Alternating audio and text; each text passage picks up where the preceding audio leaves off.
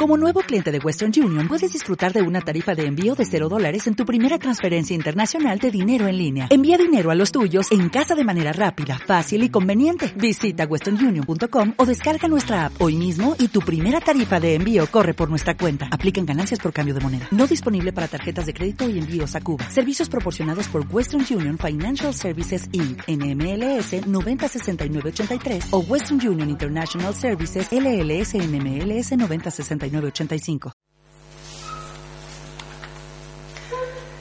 Un cadáver entre colchones. Crónica Samuel Nava.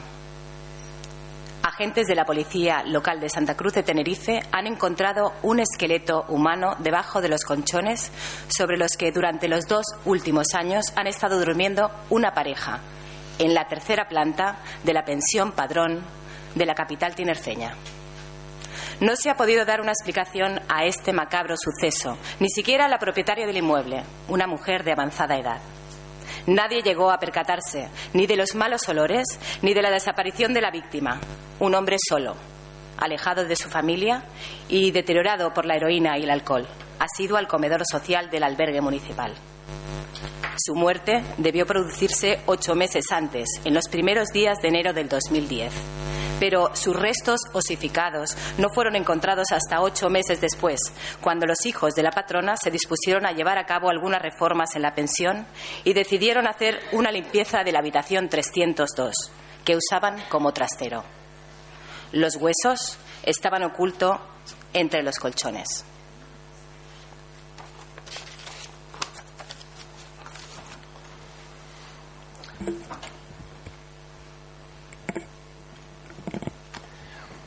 Eh, muchas gracias, Susana. Un aplauso, yo creo, para, para esa lectura que abre el acto.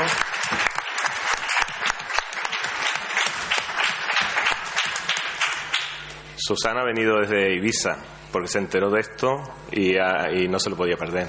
Muchas gracias por venir, Susana. Pues nada, buenas noches. Eh, bienvenidos todos a- al, al acto de presentación del libro El caso de la pensión padrón. Eh, voy a empezar presentándome yo. Mi nombre es Miguel Ángel Brito y soy el moderador de, de este acto, que es un título que me han, que me han puesto aquí, no sé por qué. Yo, esto surgió un poco así de manera accidental. Me vi un día Francisco por la calle y me dice, vamos, acompáñame a tomar un café y tal. Y nos sentamos a tomar un café y empezamos que si hablar del Atlético Madrid, que si hablar de una chica que pasaba por allí que, que estaba pues así muy muy muy bien vestida y que era muy guapa. Empezamos a hablar y entre medio de la conversación me dice oye Miguel Ángel, ¿qué he pensado en ti para que seas moderador del acto de presentación del libro de la pensión padrón y digo sí sí y seguimos hablando y venga a decir cosas, ¿no? Entonces, luego por la noche me desperté así sobresaltado como a las 3 de la mañana, que me pasó. Digo, a ver, que le he dicho que sí, que voy a ser moderador, si yo no soy moderador, ni he sido moderador en mi vida, ni nada. Pero nada, al día siguiente me fui, me fui a una librería y me compré un libro.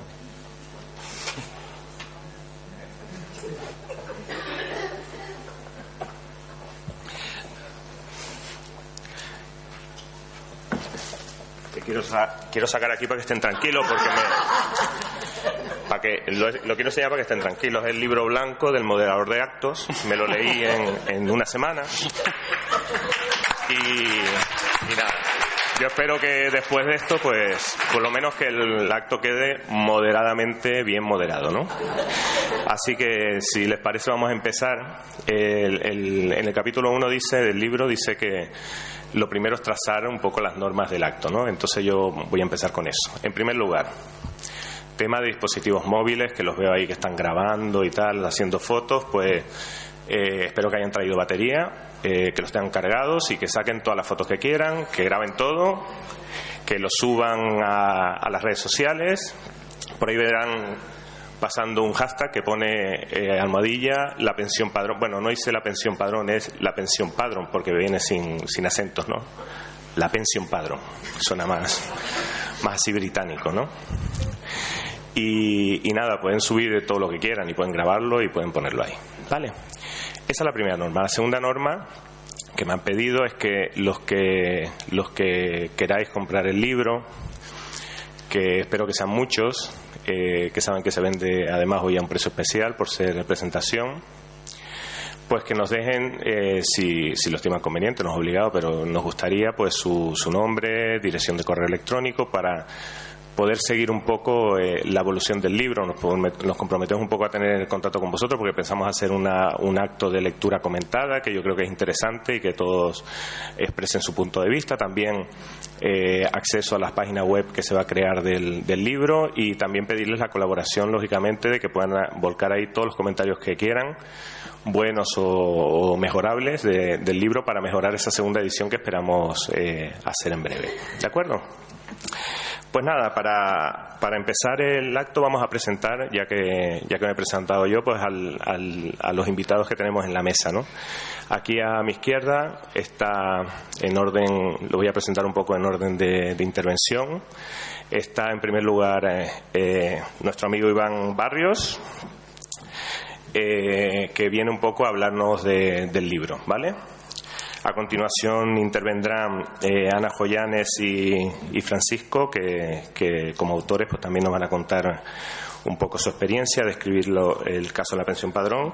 Y finalmente nos acompaña el, señor Alfonso Delgado. Alfonso Delgado es abogado y fue el abogado defensor en, el caso de, en el cual está inspirado el libro, en el caso de la pensión padrón. Fue el abogado defensor del único imputado en ese, en ese caso. Pues, si les parece, mmm, empezamos con, con Iván. Hola, Iván. Iván es. Eh, yo le dije también, digo, oye, pues ya que voy a presentar el libro, hazme un favor y dime cómo te presento. Y me dijo, dice, como tú quieras. Digo, bueno, pues nada, pues vamos a presentarlo a libitum como yo quiera, ¿no? El, lo que pasa es que no sé si te va a gustar cómo te presento, pero bueno. Seguramente no. Tengo que, tengo que, decir además que eh, mi madre estará, estará, encantada de que me llame Iván Barrio. Encantadísima. Lo que pasa es que no sé si mi padre estará contento con que hayas omitido el González. Es verdad, es verdad, es verdad. Pasa Pero que Barrio, Barrio suena no hay ningún problema. Yo, yo entiendo Iván que González es un apellido Barrio. vulgar, común y demás, pero oye, Persona- mi padre se merece un respeto también. ¿eh? Pero suena mejor Iván Barrios que Iván González. Tengo que reconocerlo. Puestos a recortar, recorto por el lado del padre. Pues nada, eh, Iván González Barrios, para que no se pelee nadie. Matar al padre. que como terapia psicoanalítica Ángeles, Ángeles tiene que saberlo, creo que viene fenomenal. Pasa que ya un poco tarde ya, porque tengo Ya, 45 sí. años. Nunca es tarde para matar al padre. Pues nada, Iván González Barrios, como les decía, es abogado de profesión, pero hoy no viene como abogado porque eso lo hace en sus ratos libres. Él lo que realmente le gusta es leer, leer mucho además. No sé la cantidad de libros que puede haber leído. No, no me, eh, hay dimensiones que son difíciles de abarcar, ¿no? Y esa es una. Y, y, bueno, eso le ha permitido ser muy crítico con, con, lo que lee. Se ha atrevido a decirme, por ejemplo, que Cien años de soledad tampoco está tan bien. Eh, y me, pare, me, pareció me pareció una blasfemia total. Y de hecho el, el, el problema de Iván y, y, yo creo que es por lo que está aquí también porque, porque es así es que te lo hice con tanta convicción que yo me leí Cien años de soledad al día siguiente que él me lo dijo empecé a leérmelo otra vez digo no sé debe haber algo que no vi y el caso es que digo pues es verdad pues tampoco está tan allá como yo lo pensaba pero que tiene un poder de convicción enorme ¿no? pero conseguí que te lo, conseguí que te lo leyeras lo cual es un ejercicio de psicología negativa fantástico pues nada, Iván. Eh, no sé, cuéntanos un poco. Eh, sabemos que, has leído el libro y, que has estado además durante eh, todo el proceso de escritura del libro muy, muy cerca de los autores. ¿Qué nos puedes contar del libro del caso de la pensión padrón?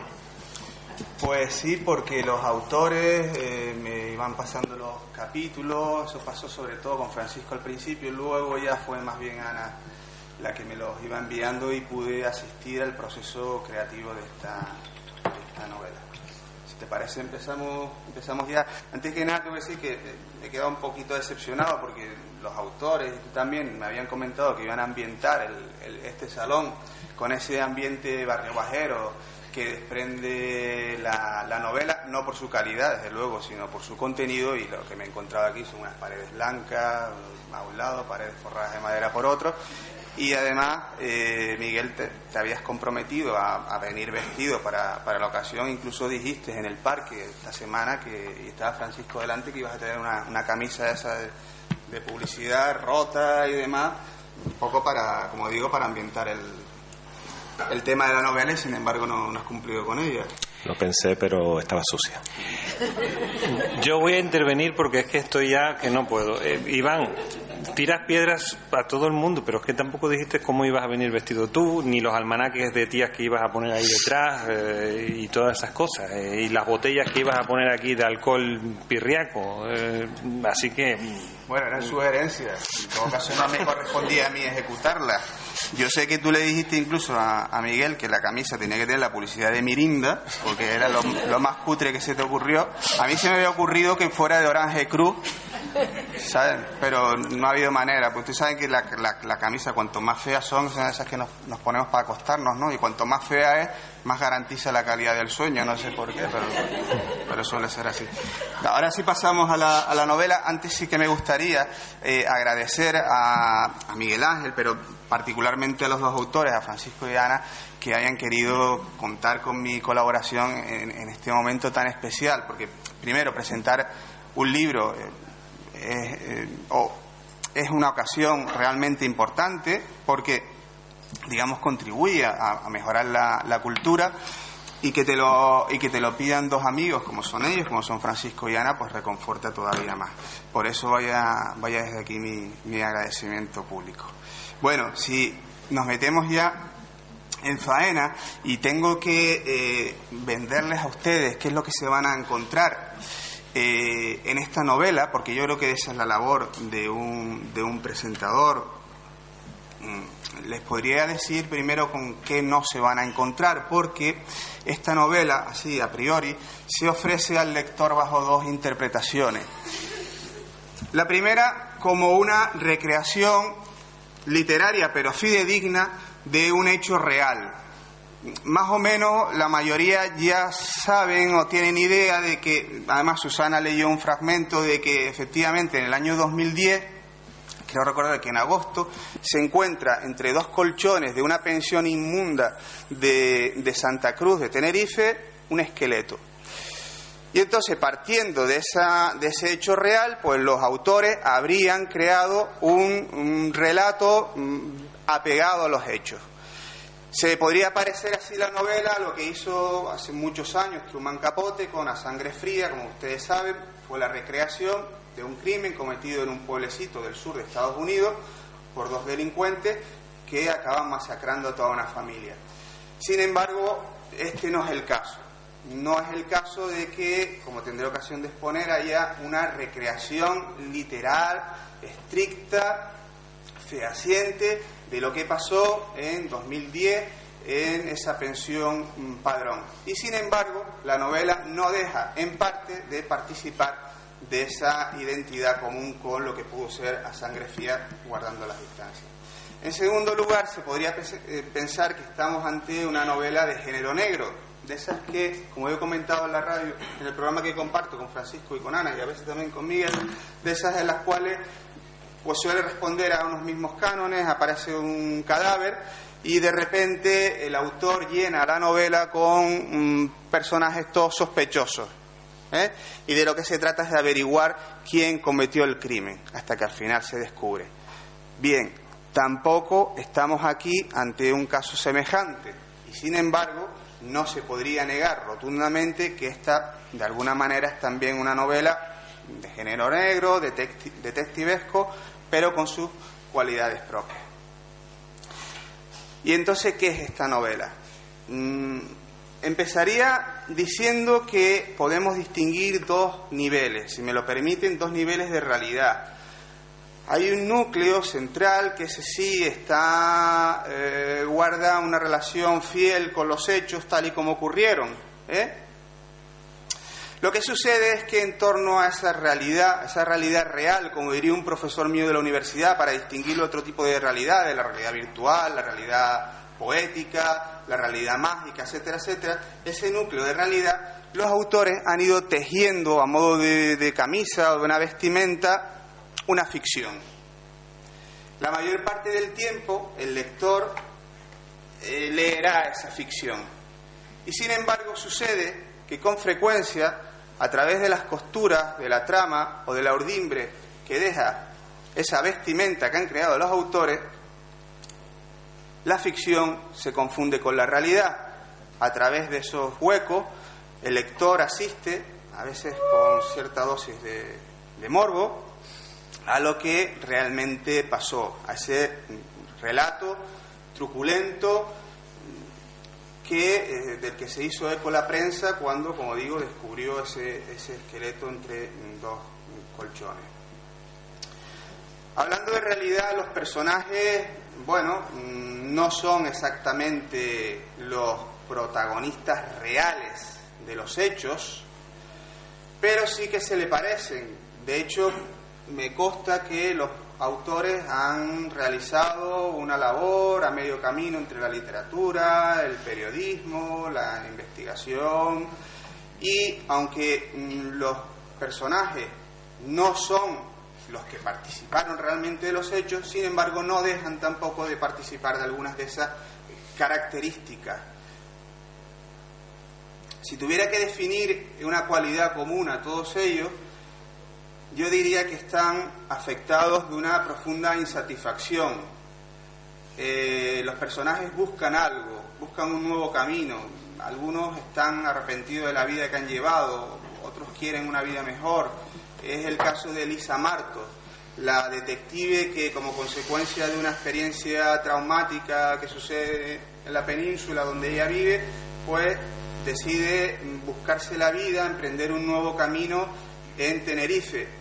Lo que pasa es que tengo dudas de que realmente eh, llegue a, mejorar esa, esa vida. En cualquier caso, ustedes tendrán que leerlo o el caso también de Samuel, del periodista que vive, bueno, pues atosigado por las exigencias de un jefe que no les reconoce eh, bien el trabajo realizado en el ambiente de un periódico en el que igualmente tampoco se siente bien tratado.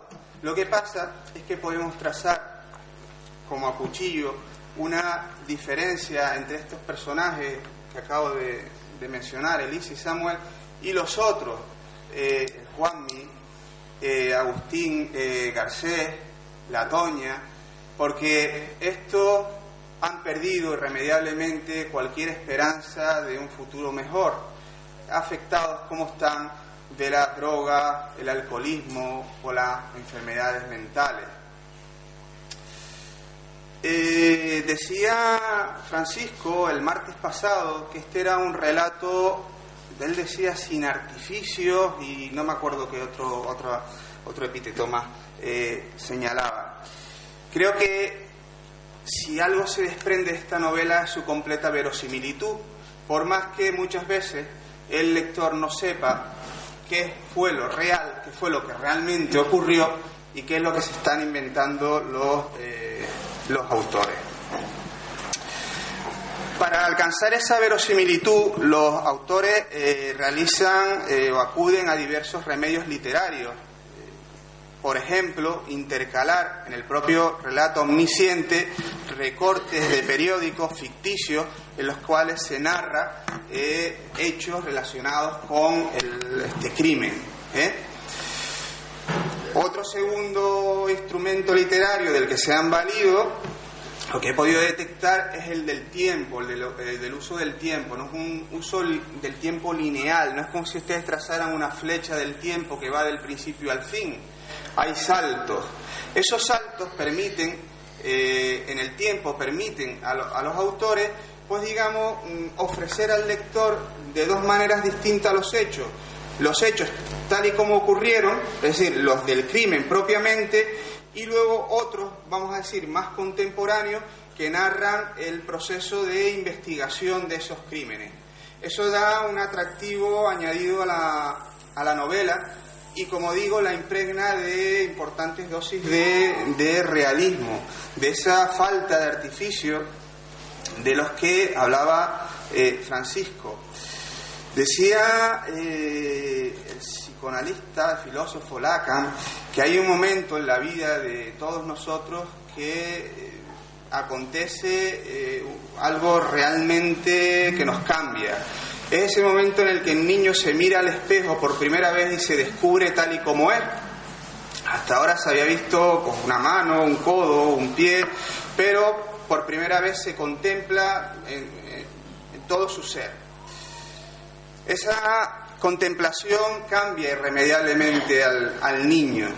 La lectura que hicieron los, artistas eh, conceptuales a partir de los años 30 es que la realidad o el contacto con la realidad produce efectos traumáticos. Eso quiere decir que la realidad nos cambia, nos transforma. Para ilustrar esto que estoy diciendo con la novela, yo quiero acudir a un capítulo que me llamó muchísimo la atención, que me impresionó y se lo comenté así a Ana cuando lo leí. Es el, Ana recordará, es ese capítulo muy avanzado de la novela eh, entre eh, el Juanmi y la Toña y que se inicia con un golpetazo, con un puñetazo del Juanmi a la Toña que yo creo que le rompe la nariz o por lo menos la hace sangrar y le causa dolorosísimas lesiones en la boca. Pero el Juanmi no contento con eso, bueno, uno ya dice, mm, ya se queda impresionado, ¿no? Dice, era necesario realmente em, empezar así, con este golpetazo. Pero es que eh, sigue eh, el, el suceso con el Juanmi queriendo abusar de la Toña. La Toña es una prostituta, además, según me ha dicho Ana, está basada también en, un personaje real. Y entonces esta dice que no lo intente por delante porque no puede del dolor y que lo haga por detrás y evidentemente eh, el Juanmi no va a perder la ocasión y se recrea un poco la autora porque este capítulo escribió Ana en los hechos. Y eso incomoda, como lector me incomoda, ¿no? Cuando uno ve las tropelías que uno de los personajes, en evidente superioridad, mm, comete con respecto a la otra, la parte débil.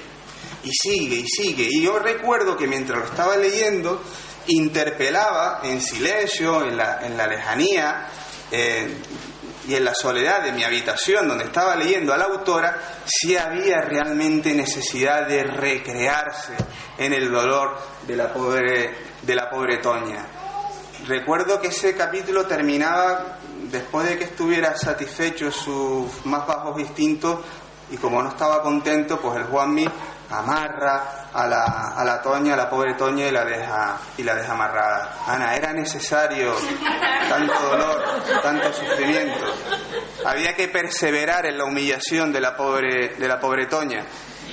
Yo dejo la pregunta aquí planteada, no sé si luego lo quiere contestar, pero si quiero ser coherente con lo que dijo, con lo que dije antes, si realmente queremos que el, lector quiere que cuando entra una novela y cuando sale, la persona que entra y la que sale ya no sean la misma. Uno quiere cuando la literatura no es de pura evasión, cuando la literatura cala en el interior de, la persona, uno quiere sentirse transformado, no ser el mismo que empezó la novela.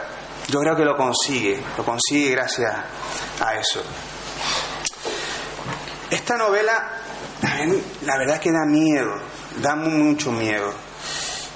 Y con esto voy terminando. Y da miedo mm, no solo por el retrato descarnado de la crueldad a la que las personas son capaces de llegar. Esta novela da miedo también porque nos damos cuenta de que el mal no está monopolizado por un demonio inteligentísimo. El mal, en sus formas más extremas, puede ser cometido por las personas más vulgares, o desde luego por personas que constantemente nos rodean. Y el ejemplo es ese crimen de la pensión padrón. Una pensión que no está situada en los arrabales de ninguna gran ciudad, está situada casi en el centro de Santa Cruz. El hecho de que cualquier persona pueda eh, cometer esos crímenes tan abyectos nos da la medida de la fragilidad que nosotros, mm, de la fragilidad de la que estamos hechos. Y eso, digamos, nos hace, nos hace reconsiderar nuestra eh, posición en el mundo. Eh, no quería olvidarme de, porque antes hablé de los personajes, hablé de los personajes que buscan algo sin conseguirlo y de otros personajes que ya no buscan nada porque el futuro sencillamente ha desaparecido. Dentro de este grupo también está Agustín Garcés que Agustín Garcés podría ser el trasunto no literario de la víctima, de la verdadera víctima de esta novela, porque no nos olvidemos que está inspirada en un hecho real. Esos huesos que aparecieron entre dos colchones pertenecían a alguien real. Si tuviera que definir a esta, a esta persona, lo haría a través de la soledad. El libro relata eh, cómo eh, Agustín eh, Garcés no tiene a nadie que le ayude. Constantemente en torno a suyo pululan un montón de personas y sin embargo es objeto de todo tipo de fechorías. No hay una mano amiga. Resulta que al final del libro alguien hace el gesto de ayudarle y como consecuencia de eso está a punto de pagarlo caro. Es decir, el hecho de aproximarse a Agustín Garcés por parte de, eh, de Esteban, de Esteban Cano, va a hacer que las miradas, las sospechas se dirijan hacia él. Y eso, claro, este hombre que viene ya de experiencias realmente complicadas, pues lo va a hacer meterse más en su mundo. Con lo cual, la lectura que nos ofrecen los autores de la condición humana es muy negativa. Es decir, hay un egoísmo exacerbado, hay crueldad, pero es que además cuando alguien intenta ayudar a otro, la acaba pagando o acaba poniendo en riesgo su propia integridad física o su propia eh, honorabilidad. Bueno, con esto termino, no sin antes agradecerles a todos ustedes la, la atención mostrada y darle mi enhorabuena también a los autores porque creo que han creado un libro estupendo.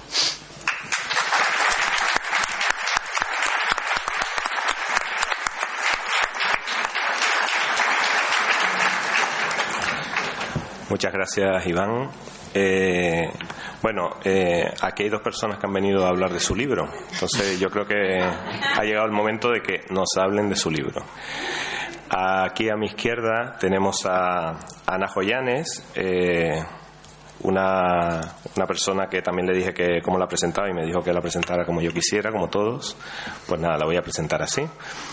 Eh, Ana Joyanes eh, es una persona que yo creo que aquí conoce mucha gente. Es una persona, yo, yo digo que iba a decir 100% canaria, yo creo que es 200% canaria.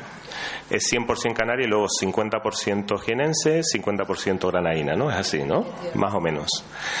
Y, y es, es una escritora canaria con una ya tiene una trayectoria que data desde el año 2009 con su primera novela Lágrimas mágicas y a partir de ahí pues han venido varios trabajos como No hay los dioses del tiempo, como Sangre y fuego, etcétera, ¿no?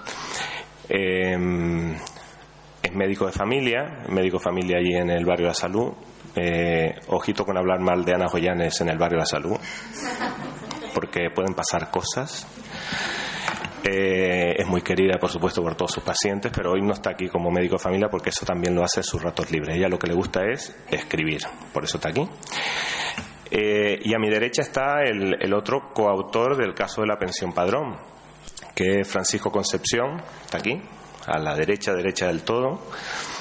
Eh, no sé cómo definirlo a, a, Francisco, pues se me ocurrirían mucha, muchos calificativos, ¿no? Pero eh, Francisco es un, yo por resumirlo, porque él es publicista, empresario, eh, buscavidas, eh, culinquieto, liante, que me lió para estar aquí hoy. Eh, pero sobre todo es un dinamizador cultural, yo lo definiría así. Yo creo que si hubieran, no hacen falta más de cuatro Francisco Concepción en Tenerife para que la cultura en esta isla mejorara muchísimo.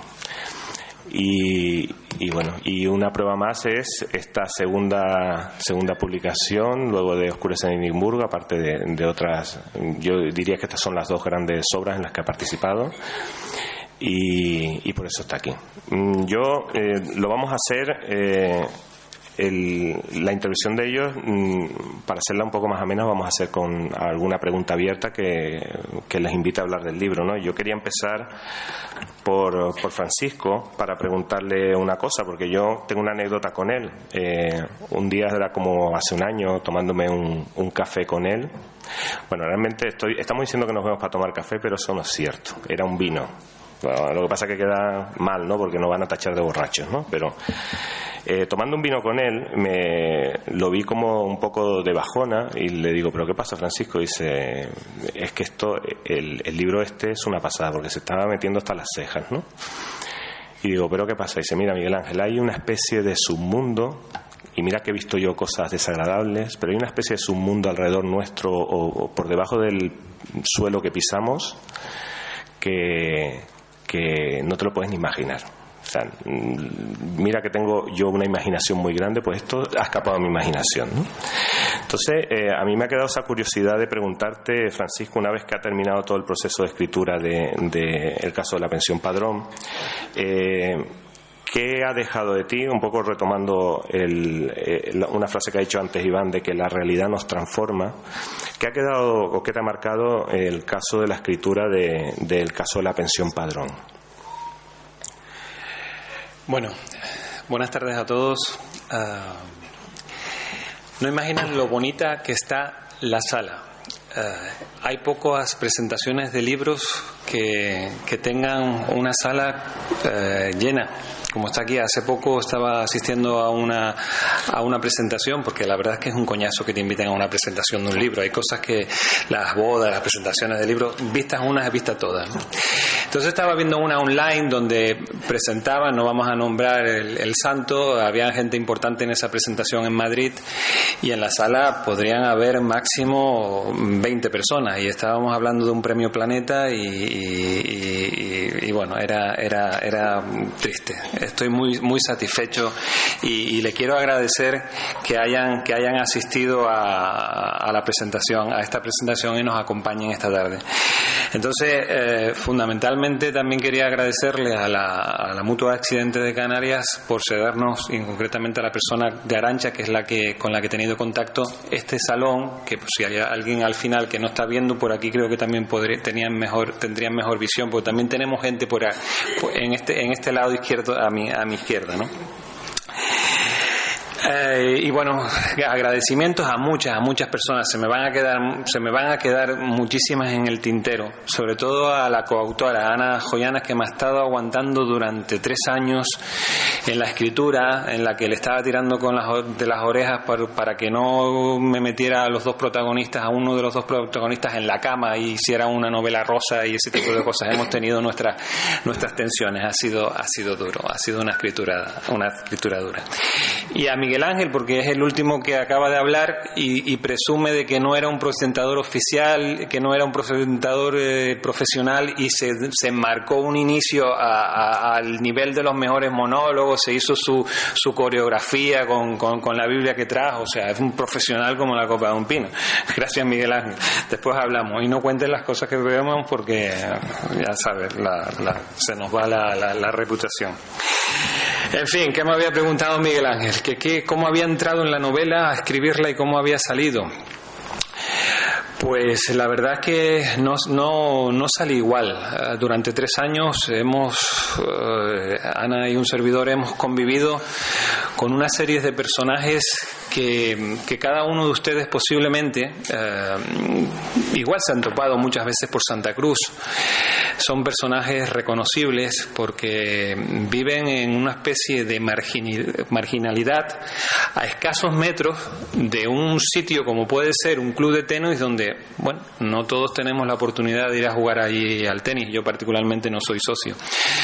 Eh, pero es que allí había algo muy subterráneo. Eh, empezamos a escribir y en ese momento eh, se produjo el juicio oral del, del caso y asistimos, Ana, Ana, y servidor asistimos. Y claro, para mí fue un shock eh, escuchar lo que allí se contaba en primera persona eh, lo que allí sucedía eh, era, era algo que digo, bueno, no se puede escribir porque el lector no lo va a creer. Va a salir de la novela y va a pensar que somos unos uno fantasía.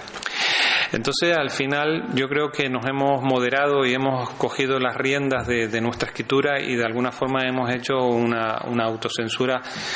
Yo, por lo menos, porque, como comentaba Iván, hay una serie de capítulos, hemos intentado hacer una literatura muy explícita y poner y poner en, letras a modo de videocámara lo que allí pudo pasar. Es evidente que nosotros los autores no estuvimos dentro, pero tenemos testimonios del ambiente que, que, que, había en aquella pensión y lo que allí sucedía. Hay que entender que había una persona Mm, secuestrada, torturada durante meses y que allí había como un pacto de silencio en, en todos los habitantes y huéspedes que, que, entraban. Y bueno, imagino que habrá entrado también algún huésped, eh, porque en esa época tenemos que recordar que estamos hablando del año 2010 estaban ya las plataformas de alquiler de apartamentos y hoteles y, eh, a través de internet y hasta hace poco, hasta hace pocos meses, la pensión padrón estaba dentro de, esas posibilidades de que viniese alguien y decíamos, bueno, está barato, un establecimiento céntrico y cayese ahí dentro. Ahora las, las plataformas de alquiler de turismo Mm, ofrecen la posibilidad de poner la, la, opinión del establecimiento y qué les ha parecido. En esa época, en el año 2010, no era algo muy habitual. Me imagino que si alguno pasó por allí, lo que podía haber comentado, ¿no? Pues resumiendo, Miguel Ángel, no salí igual que como entré a la escritura que como salí. Eh, descubrí un mundo sórdido, Em, que, con el que transitaba a diario, porque también transitaba por esa zona eh, em, de General Mola, que ahora incluso ha cambiado de nombre, ahora se llama Avenida Islas Canarias. Y, la verdad me ha dejado marcado. he visto lo que puede ser la crueldad, a lo que puede llegar el ser humano y, y la crueldad que puede mm, llevar, llevar dentro. Eh, Pero eh, iba a hacer una cosa que no es muy habitual, porque eh, normalmente eh, los, los, protagonistas en estos actos no son los autores, eh, los protagonistas, los escritores escribimos para los, para los lectores. Yo creo que los protagonistas son todos ustedes y está tan bonita la sala que me voy a permitir sacarles una foto. Y por un motivo también, porque hay también en la sala muchos tuiteros que han seguido las cuentas y voy a subirlo por si después también eh, quieren seguir tuteando. Los protagonistas son ustedes y espero que les guste la, la novela. Muchas gracias, Francisco.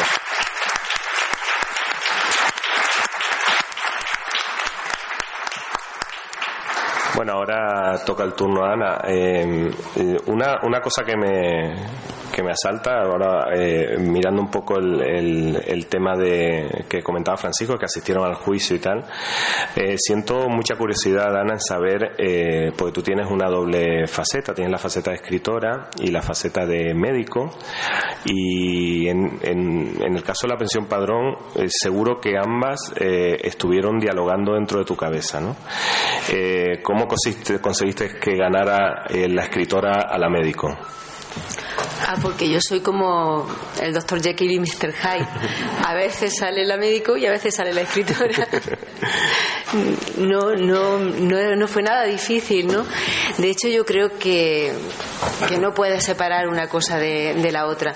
Creo que incluso parte de mi comprensión de los, de los personajes, eh, incluso de los más adyectos, pueden ser por mi faceta de médico, porque he conocido muchos eh, tipos de, de, pacientes, de personas con determinadas características que le hacen ser como son, que le hacen eh, ir a la delincuencia, que le hacen eh, ser, tener una personalidad adictiva o una personalidad que se deje manipular. Eh, creo que todo eso me ha ayudado bastante a poder comprender y meterme en la piel de los personajes, desde el más normal al menos se nota cuando lo lean lo verán se nota un poco esa mano no esa Muy bien, muchas gracias, Ana. Eh, vamos a seguir con Francisco. Eh, a ver, antes lo nombraba Francisco, literatura explícita. Y, lo pones incluso en la. o se ponen, lo ponen los autores en, incluso en, en la contraportada si lo leen del libro, ¿no? Donde pone. Nos introduce entre las paredes de la pensión y el mundo marginal de sus protagonistas con una literatura explícita. Explícate, ¿qué es literatura explícita? ¿Es un nuevo género literario o cómo lo ves?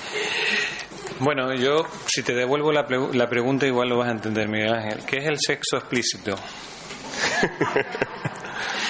pues bueno, yo creo que aquí eh, Ana y yo, como autores de la, de la novela, entendimos que la, la historia y lo que aconteció dentro de, esa, de las paredes de ese establecimiento tenían mm, demasiada fuerza y que necesitábamos de alguna forma narrarlo como, como sucedió, como pasó, sin artificios literarios.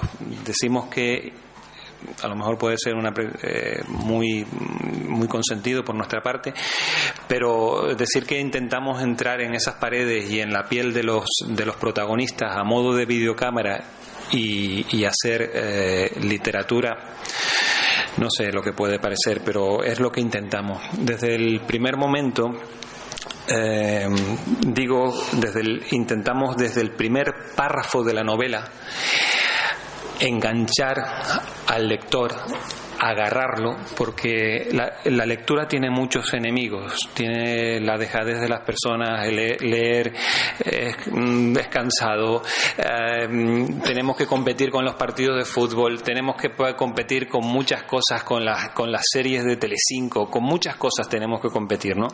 Y lo que pretendemos es enganchar desde el primer párrafo, que para nosotros fue el detonante que, que nos hizo escribir esta novela, que fue el artículo que salió en uno de los periódicos periódicos eh, locales en las que había aparecido un cadáver bajo colchones, porque eso no es habitual. En mi casa tampoco pasan esas cosas, ni en los hoteles, en los hoteles donde he dormido, bueno, creo que no ha habido ninguna, nunca ningún cadáver debajo del colchón, no, no suelo mirar. Pero lo que pretendemos es coger a los lectores desde ese, mm, desde ese párrafo, es la misión de un, de un escritor, y llevarlo de la mano y que no nos abandonen hasta el párrafo final y que nos acompañen en la lectura. Eso es eh, complicado y lo hemos intentado hacer a través de una literatura explícita, una de literatura fuerte y explicando las cosas como, como en principio debieron ocurrir. No sé si te he contestado, Miguel. Aunque tú lo has contestado muy bien, pero yo necesito contestarle a Iván. Sí, era necesario.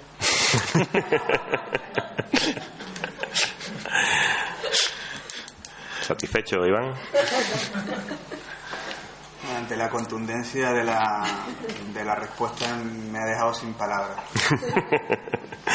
y mira que es difícil eso, Iván, a ti, que, eh. que no te gusta hablar.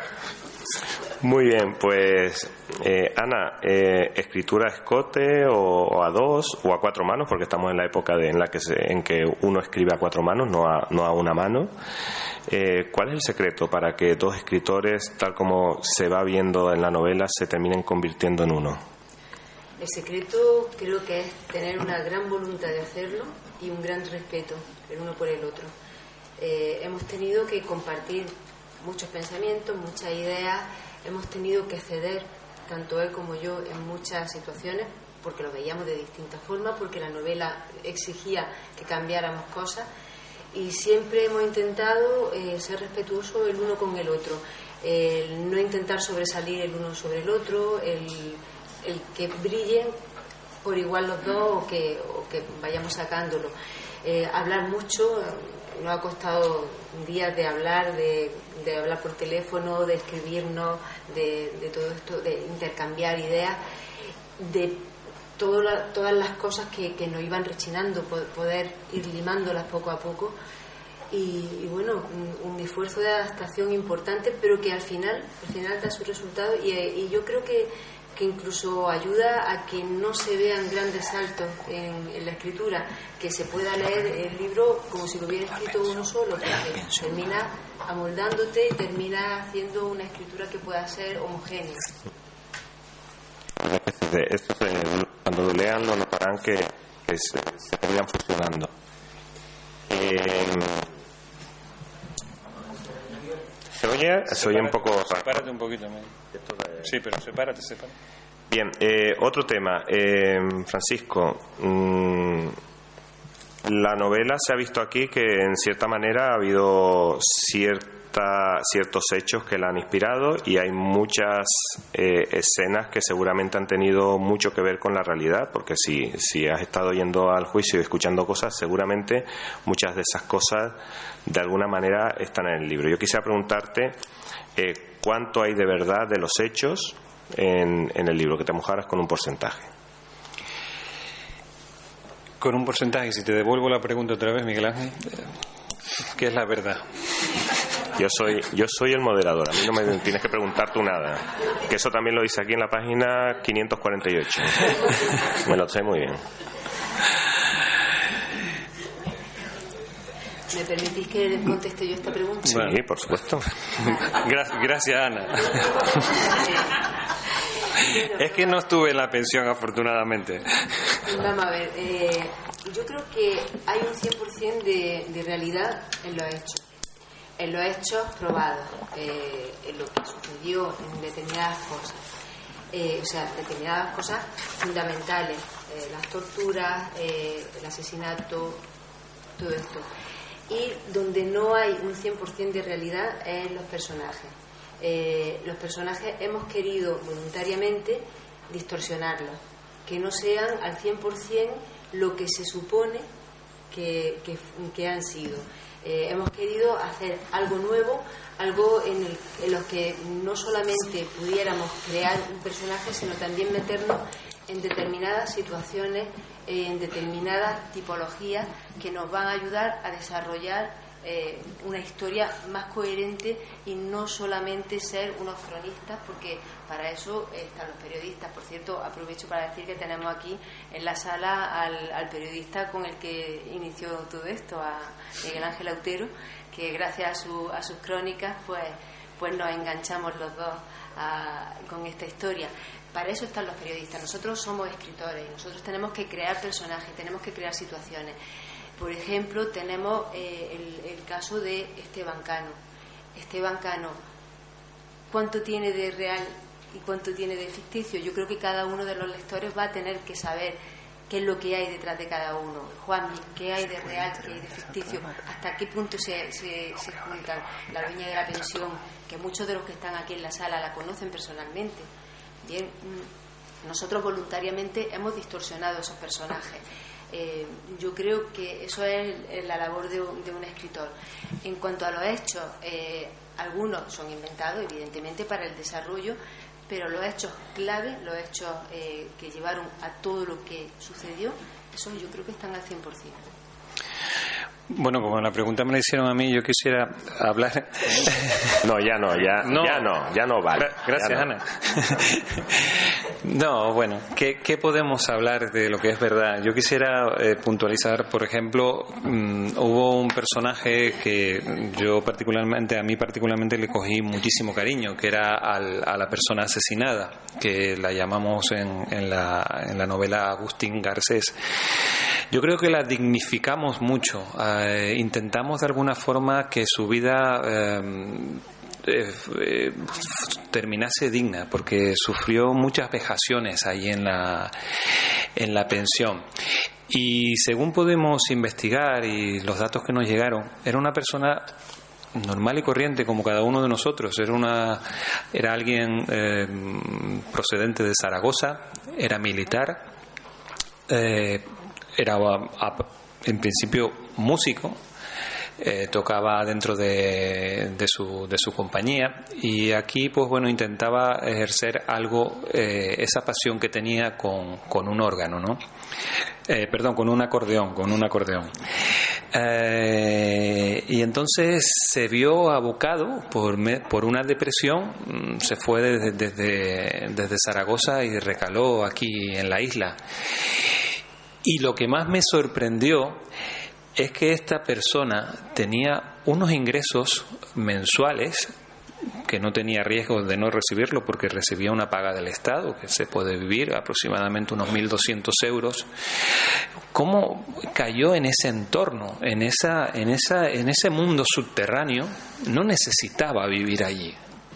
Entonces yo digo que la vida en este caso es muy injusta. A veces yo la, la, equiparo con, con, con, un tranvía que te arrolla te, te, hace que te subas dentro y, no, te deja, no te deja bajarte en una parada intermedia. Y creo que esa, eso fue lo que le, le pasó a, a nuestro protagonista, o el protagonista que hace de, cadáver y de muerto, que, en este caso lo, revivimos, pero traté de dignificar yo particularmente, y Ana, también me consta, eh, la, la, vida de este, de este señor que, que sufrió bastante, bastante.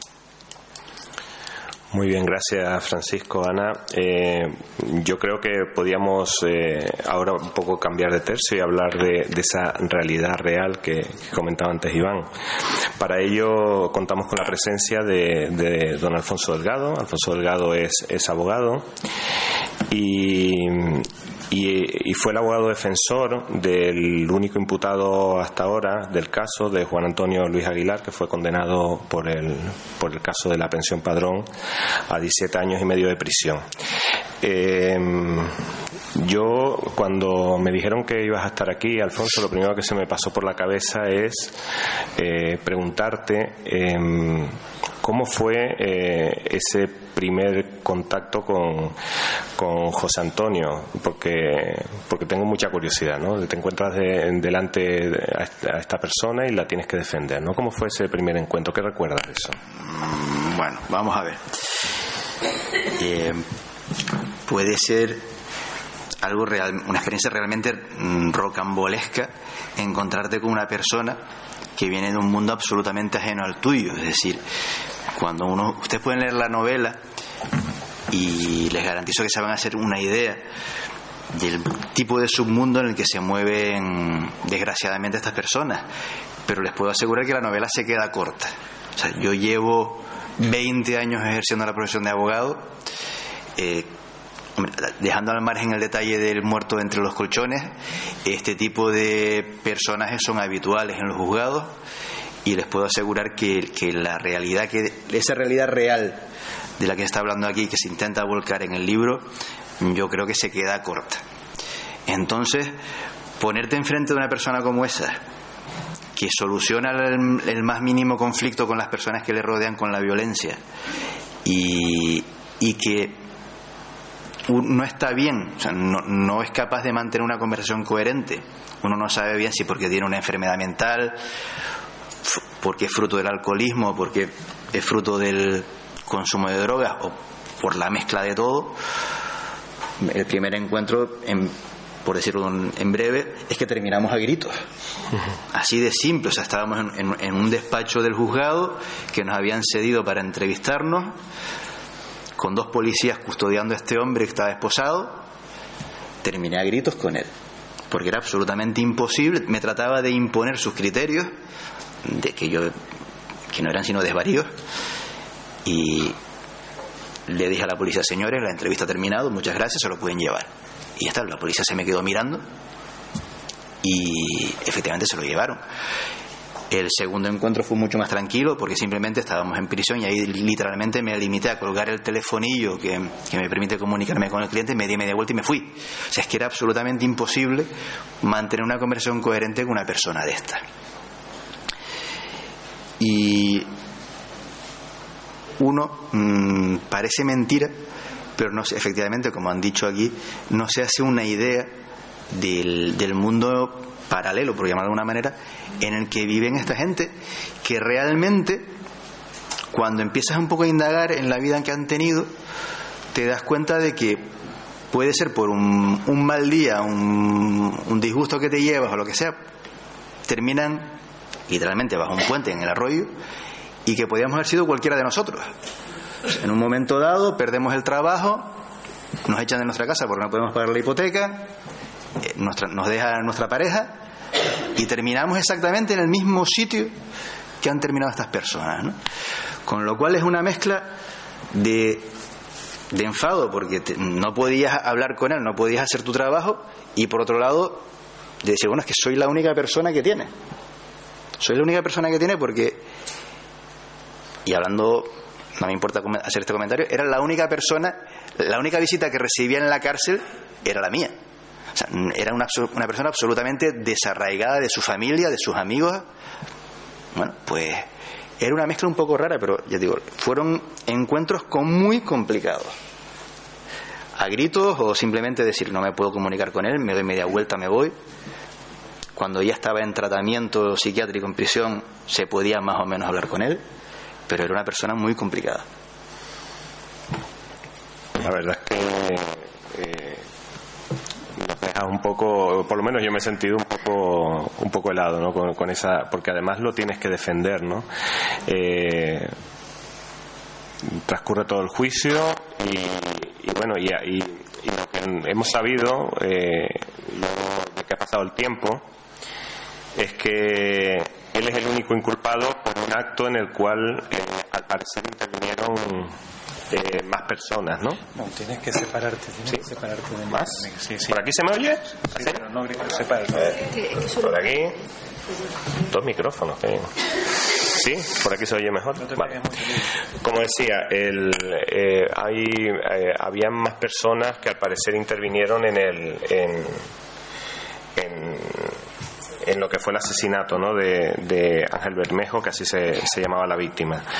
Eh,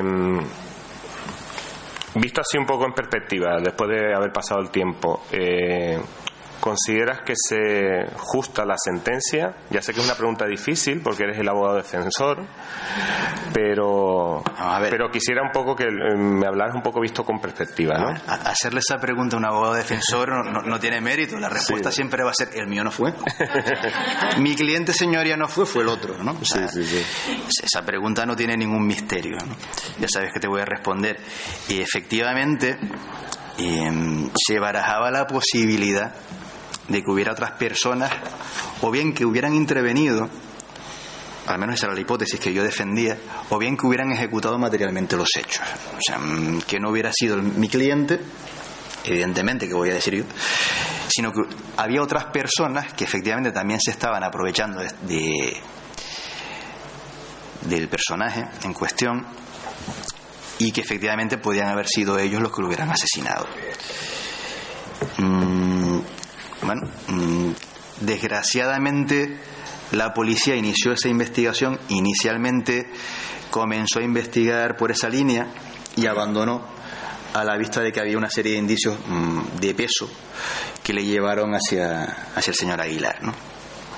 Curiosamente, no sé si adrede o no, los autores se hacen eco de, mis líneas de defensa en el libro, o sea, incluyen una tercera persona en la comisión de los hechos. No sé si lo hicieron conscientemente o no, pero la verdad que me llamó la atención ver cómo había una tercera persona que estaba ahí metida y que al final se disculpen la expresión, se va a comer el marrón, o sea, está a punto de pagar por los hechos, que era lo que yo inicialmente trataba de hacer ver. Pero efectivamente la sentencia se ajusta. Hombre, digamos que era el que tiene las papeletas más importantes de, ser, o es más probable que sea el responsable. Que fuera él, ninguno de nosotros estábamos allí para verlo. Que no hubiera más personas eh, involucradas en los hechos, tampoco estábamos allí. Y lo que sí mm, llama la atención y está, bien reflejado en el libro es que efectivamente, el, desgraciadamente, la víctima tenía un, un enjambre de personas pululando a su alrededor porque desgraciadamente cobraba una pensión y se acercaban a él, pues simplemente, y hablando en plata, para gorronear, para que les pagara las cervezas, para que les pagara la dosis. Eh, y esas eran las amistades que ese señor se había hecho aquí, que inexplicablemente no sabemos cómo terminó aquí, porque efectivamente cobraba una pensión, dos pensiones, que lo hubieran permitido vivir sin mucha holgura, pero cómodamente, pagándose un alquiler de, una de un piso decente, pudiendo hacer una compra mensual o semanal decente, pero inexplicablemente, insisto, no sabemos bien por qué, pero terminó en el arroyo. Y eso es lo que te llama la atención de este submundo de personas. ¿no? no sabes bien por qué una persona termina ahí y no tenía por qué. Pero bueno, esto es lo que, en definitiva, cuando fue él. Buena pregunta. Yo diría que al menos es el más probable que fuera él. Muy bien, muchas gracias. Como, como decía, decía al principio, hay, eh, como decía Francisco ahora también, aquí eh, si hay alguien que es protagonista, eh, son ustedes que están hoy acompañándonos aquí. Y, la verdad es que queríamos darles la oportunidad a cualquiera de los que componen la mesa, menos a mí, que como decía en, en la página 545 del libro blanco del moderador de actos no contesta preguntas, pero sí que a cualquiera de los miembros de la mesa le pueden hacer eh, las preguntas que, que ustedes crean. ¿Vale? Le cedemos la palabra al público. Hola. Hola. Hay en todo un montón de gente que vive cajeros automáticos, en la calle y demás. Entonces no todos son personas eh, desahuciadas económicamente ni demás, sino que han elegido, perdón mi voz, han elegido voluntariamente vivir de esa manera. A lo mejor tienen hasta pensiones o tienen hogares donde ir, pero han decidido vivir así. Es decir, que el mundo psicológico, que es el mío, el mundo de la mente, las depresiones pueden terminar no curándose. Y entonces una persona se deja llevar y está cómoda en ese ambiente o es el que se ha creado y por eso están ahí. La gente cree que, tenemos abandonados a nuestro vagabundo y no es así. Habrá un 50 o un 60% que sí, pero el resto no. Yo quería decir que este señor, y yo vivo pegado a la pensión patrón, ah. este señor, teniendo esa pensión, posiblemente cayó en un estado depresivo y allí se encontraba arropado con otra gente. Eso es muy importante para la persona que se siente sola. Sentir que alguien, aunque sea por interés, porque a veces compramos hasta las amistades siendo conscientes y no teniendo ninguna enfermedad mental, que más una persona como él, ¿no? Entonces, si se encontraba arropado, pues es lógico que viviera en un sitio como ese. Era lo que quería Muchas gracias por tu comentario. ¿Dime? Quería decir que, bueno, yo no, evidentemente, no empecé a contar las cosas en el periódico, como fue la historia. sí, eh, no, mm, si, si, pudieras levantarte para que te escuche el público, sí, gracias. sí. Cuando yo eh, empecé a contar el relato fue porque una, fuente mía eh, dentro de la policía, de, de, de policía científica, acuden allí a retirar aquellos huesos. ¿no? No conocía el personaje y no se conocía hasta mucho tiempo después.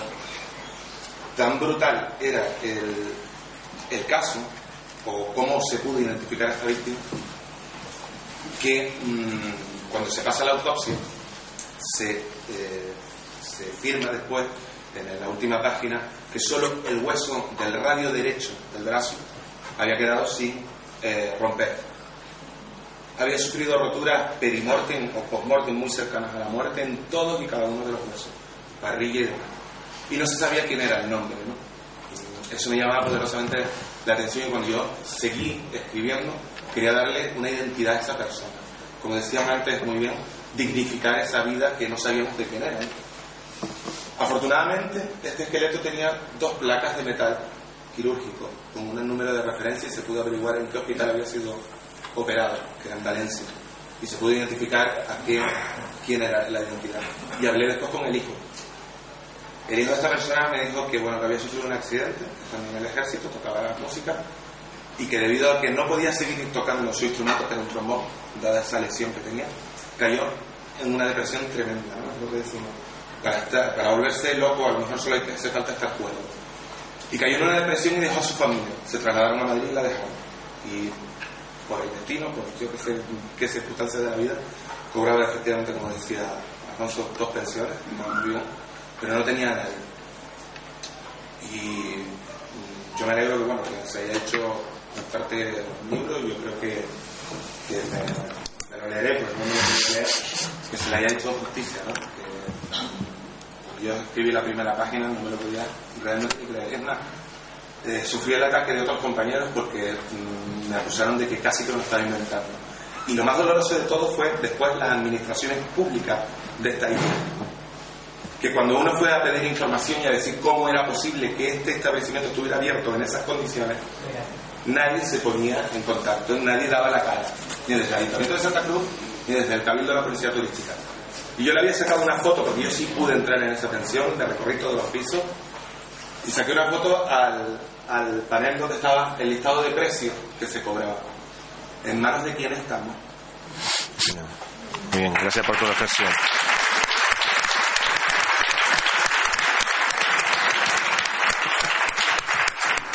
Muchas gracias. Venga, ¿alguien tiene alguna pregunta más? ¿Sí? Yo quería preguntaros qué ventajas y qué inconvenientes tiene trabajar, escribir a dos. Venga, Francisco, te toca. Bueno, la primera inconveniente es que una de las dos partes puede ser muy marimandona, y esa soy yo. Mm, Inconvenientes, yo creo que tiene, tiene bastantes. Ah, si hay una profesión solitaria es la de escritor. Eh, todos tenemos esa imagen de ese escritor metido con su máquina de escribir y siempre borracho, eh, bebedor y fumador, no sé por qué le asocia. Puede ser verdad, aunque Ana no, no prueba el alcohol ni, ni de lejos, ¿no? Que mm, para mí la ventaja es que soy bastante, me cuesta escribir, soy bastante vago.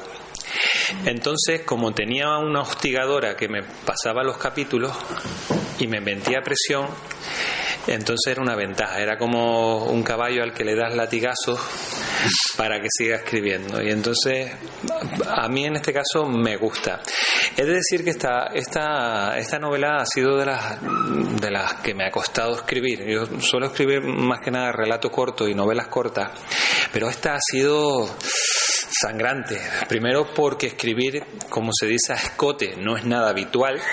Tenemos que empastarnos en los estilos, que no se note eh, el cambio de autoría de capítulo a un capítulo.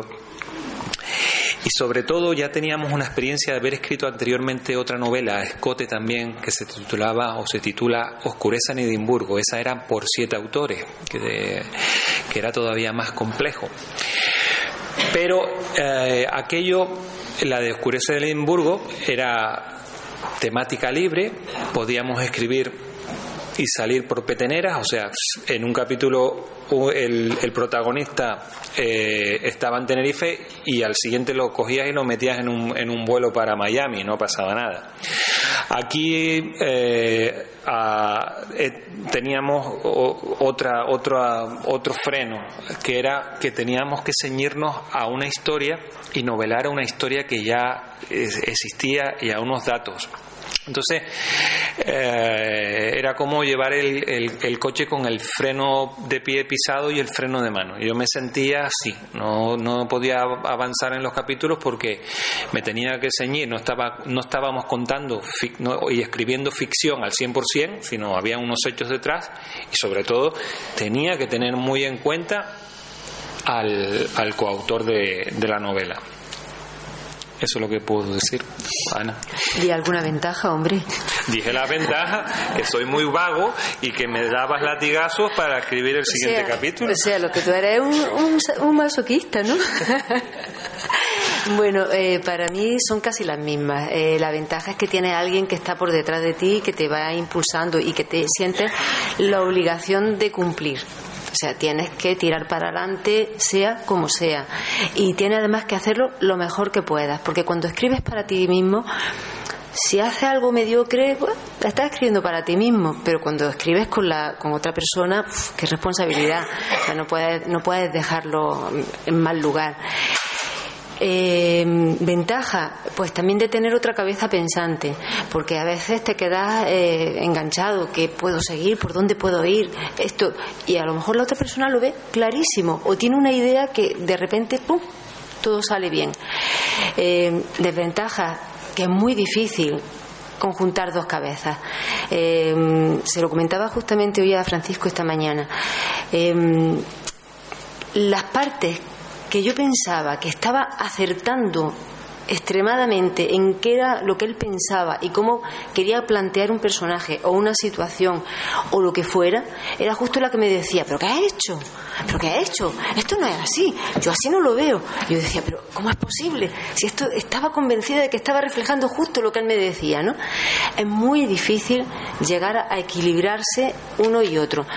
Pero creo que, se puede conseguir y que de hecho lo hemos conseguido y eso es lo bonito.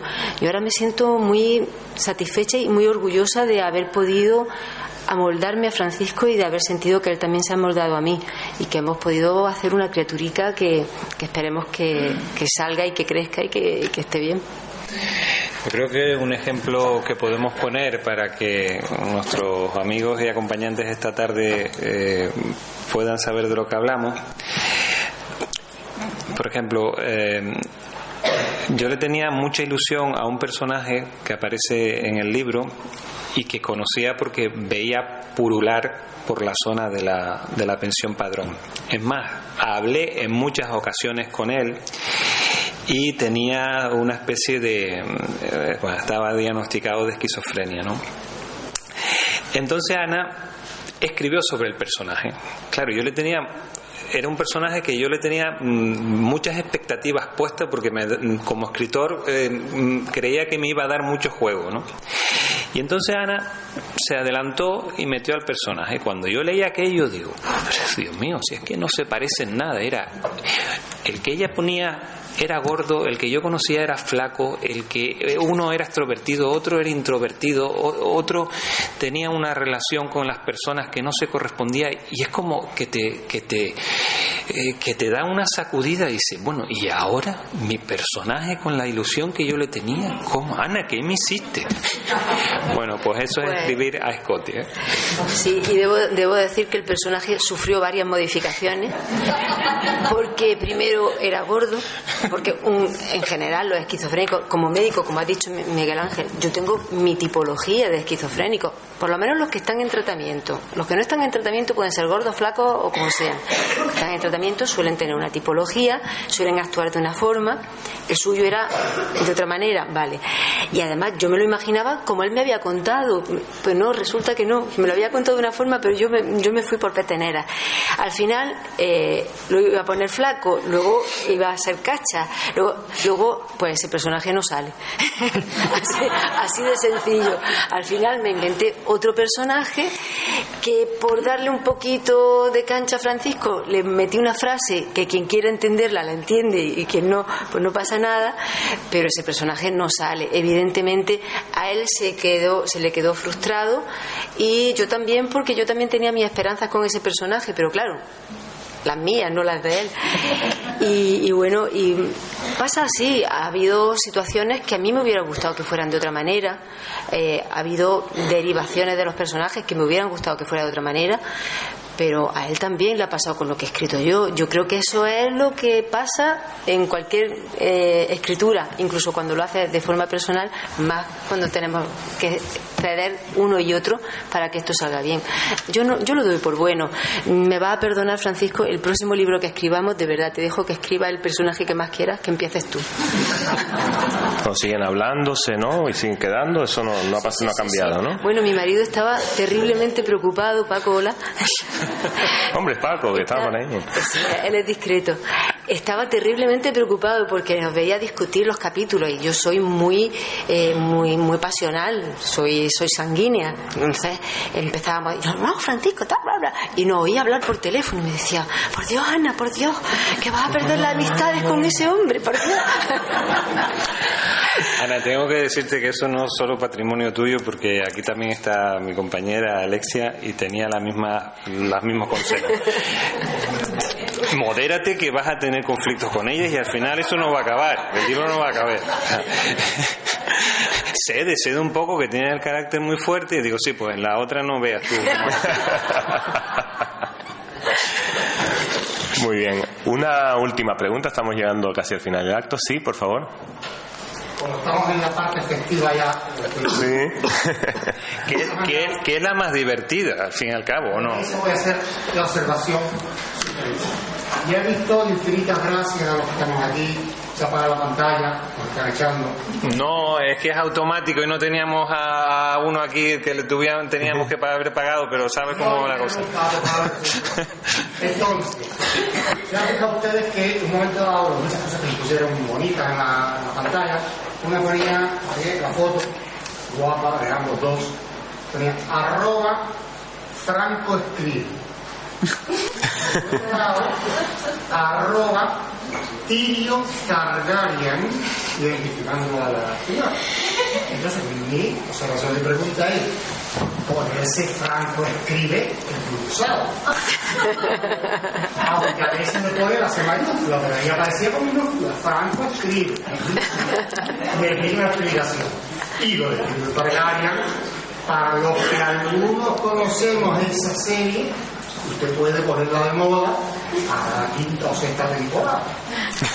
Hasta ahí con los personajes. ¿Por qué se identifica usted con Tirio y Targaryen? porque soy una friki de Juego de Tronos, pero debo decir que soy friki de los libros. La serie me tiene enganchadísima y tengo además una testigo por ahí que cada vez que sale un capítulo nos escribimos. ¿Has visto el capítulo? ¿Qué ha pasado? No sé qué, no sé cómo. Pero de lo que soy realmente friki es de los libros. Y evidentemente el mejor personaje escrito jamás es Tyrion, Tyrion Lannister. Y un personaje que a mí me encanta es Daenerys Targaryen, Daenerys de la Tormenta.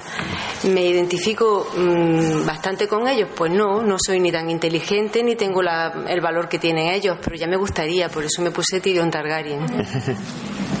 Muy bien, gracias. Había una mano levantada, sí, digamos. es que me, me, ¿Sí? me, me provocó en el tema de Franco Escribe. Ah, vale, vale. Defiéndase, señor. Señor María, eh, Franco es un acrónimo de Francisco Concepción y escribe, estaba todo pillado. Aparte, también soy bastante, me gusta ser bastante franco y sí, también era un personaje por mi carácter que se asemejaba mucho, pero es que soy bastante de marketing, entonces sí, cumplió la función. Si, si te llamo la atención, Franco escribe, que es mi, mi, mi, mi Twitter, eh, ha cumplido la función. No hay más, no hay ¿eh? Gracias. Había una mano por ahí levantada. Eh, ¿Sí? Una pregunta respecto a que habéis explicado lo bien que lo habéis pasado estudiando juntos, en las dificultades. Pero yo quisiera saber, para el, el verdadero propietario del libro, o sea, nosotros, los que lo vamos a leer, eh, ¿qué beneficio tiene que sea escrito a cuatro manos o sea solo una persona de la que? Para el lector se refiere. Para el propietario de la. ¿Quién contesta? Bueno, Francisco. ahora me voy a adelantar yo, Ana. Hombre, cada, cada lector lee su novela. Al fin y al cabo todos leemos un- una novela diferente. Yo como ventajas diría que cuando escribimos varios eh, autores hay más puntos de vista y más perspectivas dentro de las novelas.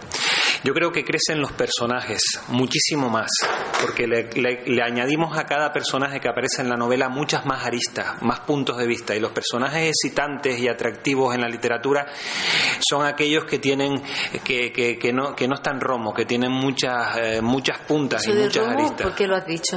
¿Eh? Lo de Romo es por el segundo apellido de, de la compañera.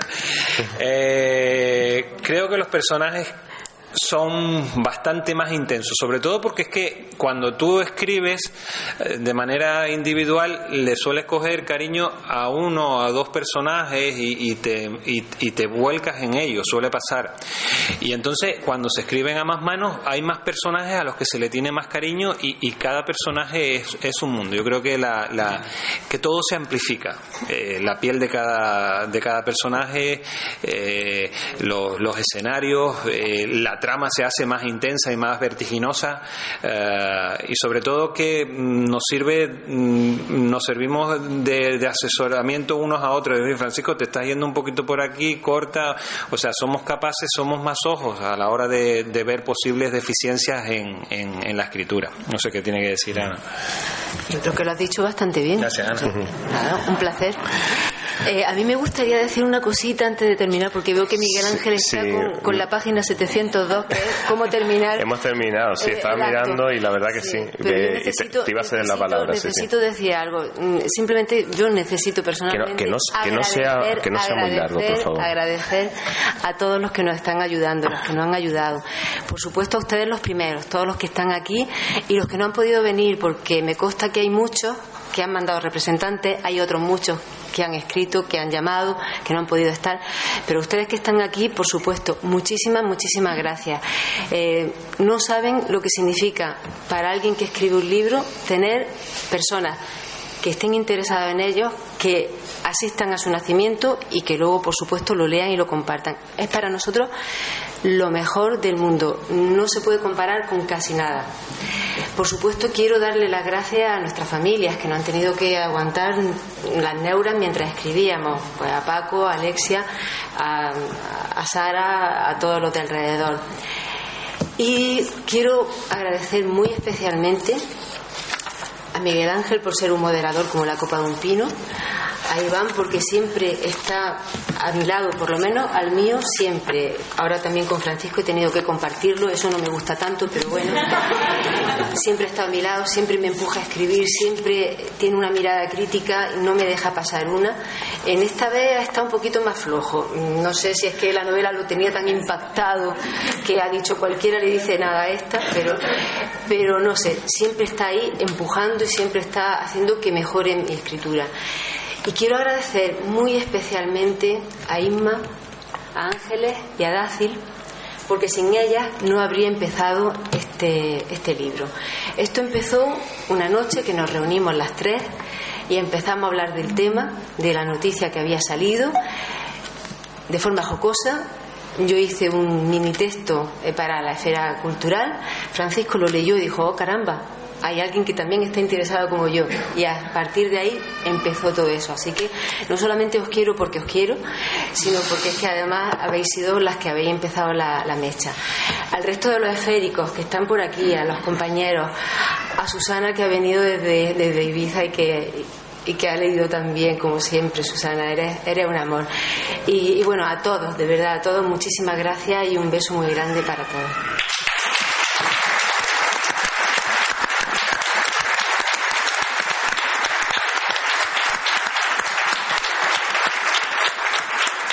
Bueno, yo creo que. Sí, espera, Miguel, es que Sí. solo me queda suscribir con, Ah, vale, vale. con rotulador fluorescente, con rotulador azul, en, en superlativo todas las palabras de, de Ana y todos los agradecimientos.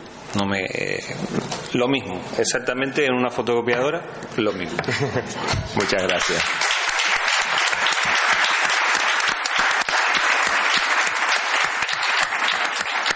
Bueno, pues nada, agradecerles a todos vuestra presencia aquí, de verdad, el entusiasmo que han mostrado, la participación y, y solo me queda pedirles, por favor, que, que lean, que vayan esta noche y lean eh, el caso de la pensión padrón, ¿vale? Muchas gracias. Y una ¿eh? última punto, uno, uno. Tiene, van a subir la grabación de todo el acto a la feracultural.com por si quieren este coñazo volverlo a ver otra vez. Mañana pasado estará. Gracias.